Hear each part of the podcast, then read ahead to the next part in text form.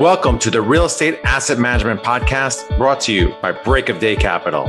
The show focuses on educating syndicators and apartment owners on how to build systems and manage their properties more efficiently to become a best in class operator.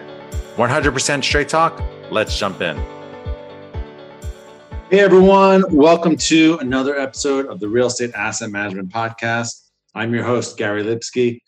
Be sure to join our Facebook group, Asset Management Mastery, where we have a great community of thousands of like minded individuals sharing resources and best practices.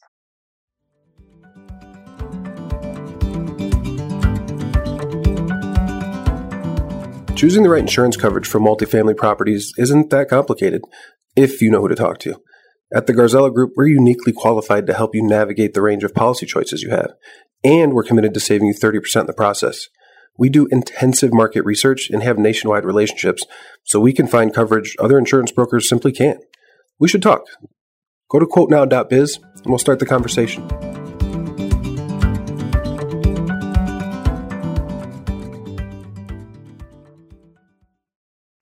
Today on the podcast, I have my good friends Cody Laughlin and Brian Alfaro. Cody is a real estate entrepreneur and thought leader with over 10 years of real estate investing experience. Brian is a real estate entrepreneur and Houston business owner. Together, they are managing partners of Blue Oak Capital based in Houston, Texas. And their mission is people first communities, investor first performance. Welcome to the show, guys. Cody, can you start by telling the listeners a little bit more about yourself and then we'll have Brian add as well? Absolutely, Gary. Thank you so much for having us on today, man. Really appreciate that. And always a pleasure getting to connect with you and speak with you. So, but as you mentioned in my bio, I've been a real estate investor for about 11 years. In addition to that, I am still a W 2 employee. I am a registered nurse and been doing that for about 13 and a half years. I found my entry into real estate investing in 2010 after becoming an accidental landlord. Shortly thereafter, read the Purple Bible, Rich Dad, Poor Dad, and you know, completely changed my entire life, both personally and professionally, and started pursuing real estate entrepreneurship and spent the better part of a decade chasing you know both real estate our non-real estate business ventures as well and you know after learning some very expensive hard lessons along the way you know got really committed and focused to building a real estate business and made the transition to multifamily in 2019 and was fortunate enough to met two great partners in John Beatty and uh, Mr. Brian Alfaro there and yeah we've been doing some great things since so yeah, absolutely. I've been following you guys, watching you uh, really take off. It's exciting. Brian, how about yourself? Absolutely. Thanks for having us on again, Gary. Very similar to Cody. I started off in single family real estate, started doing that in 2018, actually my wife and I had just bought our first house and I was reading a lot of books on just real estate in general. And there was always some little pieces in there talking about investing. So I started reading more and more about it and realized the power of real estate. You know, whether you're an active investor or you're a passive investor, it's a very powerful vehicle, not only for potentially cash flow, but also for wealth preservation. Because, you know, it's not about how much you make, it's about how much you keep, right? We've all heard that saying. So went down the rabbit hole, found things like Bigger Pockets, other podcasts and really didn't know what I didn't know. So I started small. I was only thinking about how much capital do I have? What can I buy with that? What's 20% of this? Right. So I didn't know anything about JVs or partnerships or syndications. So I started small and I started buying some single family rentals, but very quickly realized like, ooh, this is not for me. I didn't see it as a scalable model. I had a hard time scaling and it just seemed like a different business. It wasn't a type of business that was really aligning with my personal investing thesis. So I made the pivot in early 2020, right before COVID hit. I decided, you know what? If I'm going to have a better mindset and I'm going to go down the multifamily rabbit hole, now's the time. And COVID hit. So it kind of sort of became a blessing in disguise because I got a lot of my time back. As you mentioned in my bio, I have a, a, couple of coffee shops here in Houston on the suburbs. So that was taking up a lot of my time. We had just opened a new location and it all just stopped, came to a halt because of COVID. And so I started reading, started networking. I met John, our other partner, eventually met Cody, joined the mentorship group we decided to all work together because we one we all really got along which is super important in partnerships. And then two we all had the same short-term and long-term goals and we started down the rabbit hole and chasing multifamily deals and here we are. Awesome. Awesome. Well today we're going to talk about lead generation and conversion for residents. Such an important topic. You know every submarket is different but uh, but let's talk about what's working for you guys at your properties. You know what tool do you guys use to measure conversions and how often are you monitoring this yeah, this is a very relevant topic, Gary. And, and you know, one that we're excited to talk about because it's something that's actually very close to us. We're actually going through this ourselves on one of our properties that uh, we acquired earlier last year with our partnership team. And, you know, it seems very rudimentary in thought where, you know, of course, everybody should be tracking lead generation, right? But I think it's probably something that a lot of people don't do a very good job at, right? Because what happens naturally, most operators probably outsource their property management through a third party and you expect your third party property managers to you know go out there and do your your lead gen as well as your property management your day-to-day operations. And if you're not paying attention what you may find is that lead gen is not being handled effectively right? You're not seeing a good lead generation flow. Maybe right what is the standard? Most people put their properties on ils you know apartment.com apartment listing whatever it is and just expect that that's going to be good enough. But if you're not really following that or tracking that as one of your core KPIs, you know, occupancy can really correlate with that trend as well. And so this is something that, you know, again, we discovered when we on our property after takeover, we went through a whole rebranding process. You know, we took the property, changed the name, changed the color scheme, did all those things. And so we kind of hesitated and we waited a little bit to kind of build out the lead gen funnel, so to speak, as we were going through that rebranding process. But as we started getting hot and heavy into the CapEx business plan and started turning units, and now the new brand is out and visible, we had to start playing catch up, right, Brian? And I mean, you know, we then had to go and generate new leads to fill these new vacant units as we were turning them. And so, and we, we're talking about a 240 unit property that, you know, we're turning on average, give or take 20, 30 units at any given month, especially towards the end of last year.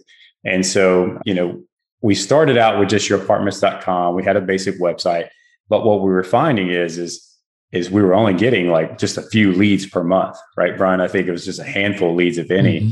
And then as we were making these turns, you know, our occupancy started to trend down, which we budgeted for, which that was part of the plan. But there became that moment of, uh oh, like you got to have more traffic coming in because now you got to fill those units as those units get ready to turn. So, uh, Brian, chime in there. What did I miss?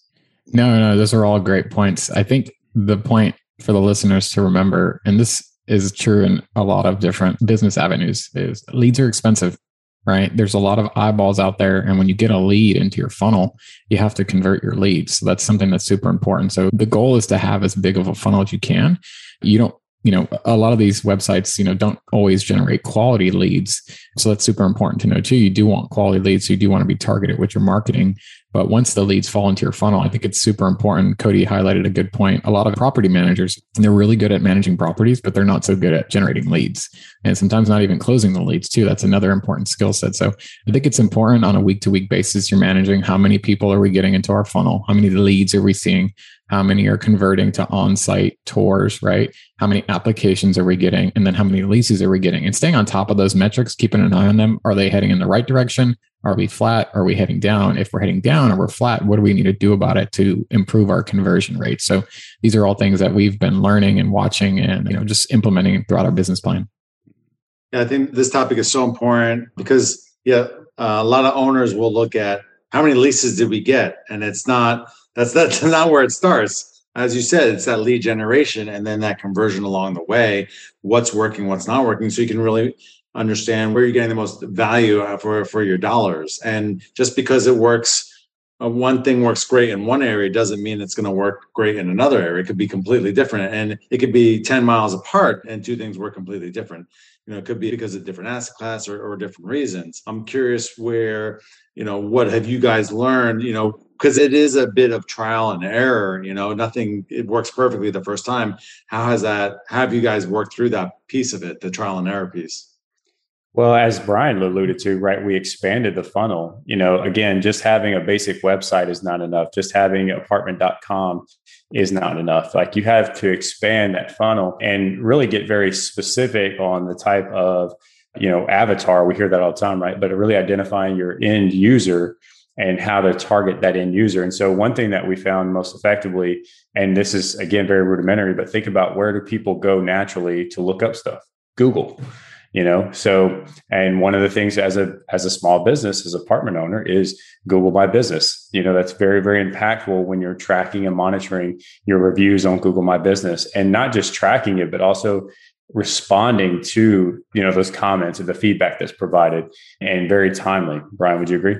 Yeah i think you have to also use an acronym you know, kyt know your tenant right? So every tenant's different. If you're targeting an a class tenant it's going to be different potentially than targeting you know workforce housing type tenant right? People that may not be as tech savvy uh, so yeah, I think you have to be conscious about that. You know, where are people looking for their units? You know, I've heard of some property owners where Craigslist still works for them. I don't know very many, but I've heard of it.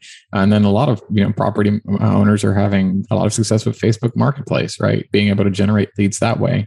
And then Cody and I know some really high quality operators here in Houston that don't list on the ILS. They don't need it. They stick to Google and Facebook, and they spend all their marketing dollars on there. But again, it goes back to the asset class, goes back to the sub market.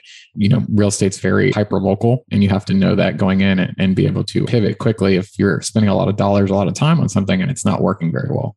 Yeah, and you have to be able to get very granular in this too, Gary, right? I mean, you have to nearly know, have a good understanding of what's your lease exposure per month, what's the amount of leads that you're generating, and what's that conversion on those, the amount of leads you're generating. So you can really get an idea on how many leads do you need coming into your funnel? How many of those conversions do you need to keep up with your lease turnover each month, right? And if you're not tracking and getting that granular, that's where you could start falling behind and really having an impact on your physical occupancy.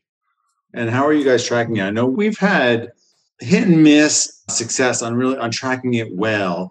And part is user error by the leasing agent, part by the software have you had the same kind of hit and miss or like really you have a system that really works for you guys well, I think I would argue now that we have a really good system in place now, and we actually have a member of our property management team that's just designated to specifically lead gen and tracking, right? And that's all they're doing is managing our Facebook ads, our Facebook marketplace, Google My Business. And his role was to train the on site staff and also being engaged in that and participating in the lead follow up and things like that, like on social media and whatnot.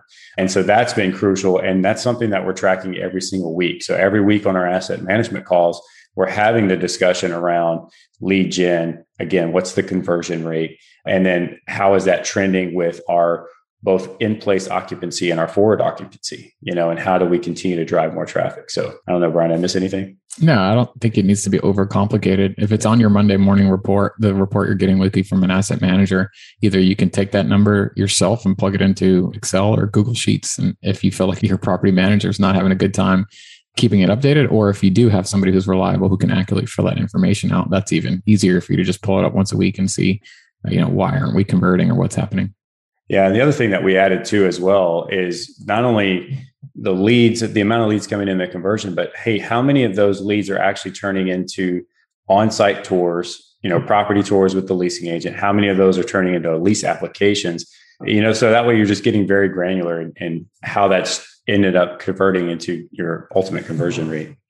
Absolutely. Absolutely. Are you trying to hit a certain percentage along the way from leads to you know showings and appointments and, and, leases? Do you have a certain percentage you want each part of the way or you're trying to hit just enough your leases for however many are vacant?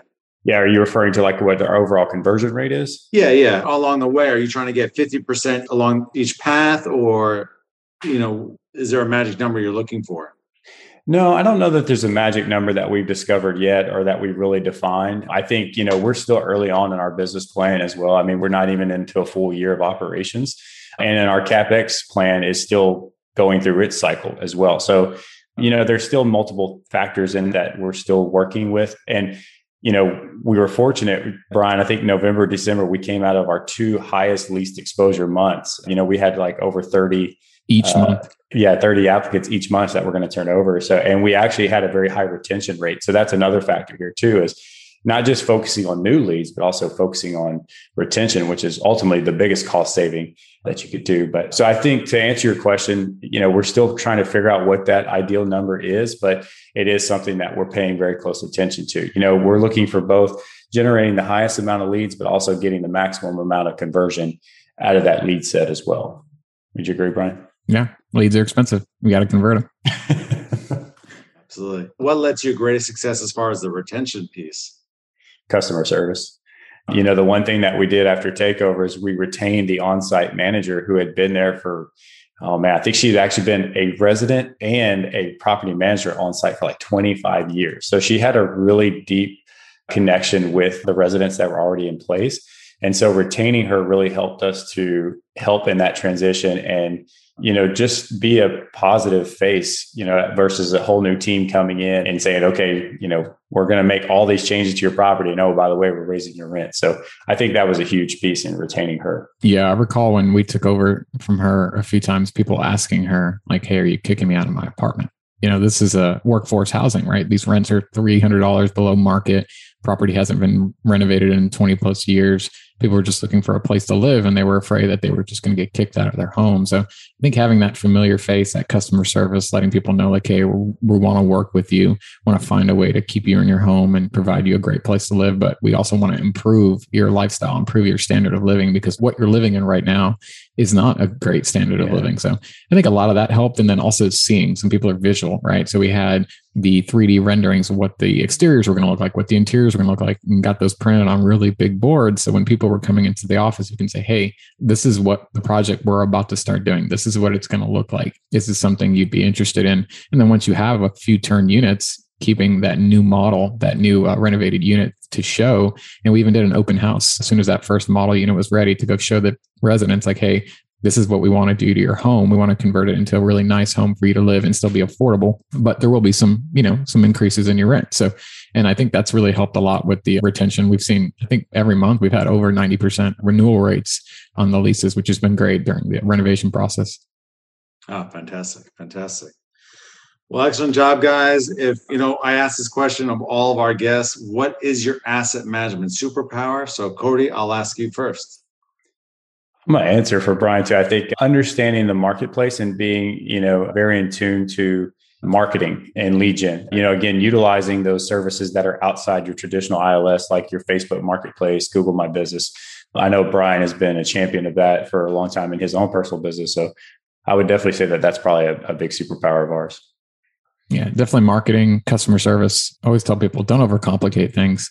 Just be nice to people, keep the place clean, give them a good apartment and tell the world what you're doing and you'll find people want to live live at your property. Excellent. Excellent. Well, thank you, Cody and Brian, for coming on the show and adding value on the subject of lead generation and conversion. One of the key things Brian said, KYT, know your tenant.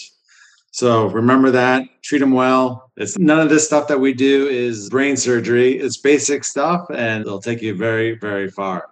If you guys could tell the listeners a little bit more where they can find out about what you guys are doing. Absolutely. Well, Gary, I want to thank you again for having us on the show. Really appreciate it. It's always a pleasure. But uh, we're not hard to find. We're very active on social media. So you can find us across most of your major platforms Facebook, LinkedIn primarily. You can also catch us at our website, www.blueoakinvest.com. We have a really great podcast show as well, the Prosperity Through Multifamily Real Estate Investing Ship podcast. Check us out there. And if you want to connect with us directly, man, you know, hit us up via email, Cody or Brian at blueoakinvest.com. All right. Thanks again, Cody and Brian. This is Gary Lipsky signing off. I'll be back next week with another informative episode on the Real Estate Asset Management Podcast. To all of our listeners, thanks for joining us. And if you like this episode, please head over to iTunes or Stitcher and like, subscribe, and review this podcast as it will help us grow our audience and reach more people.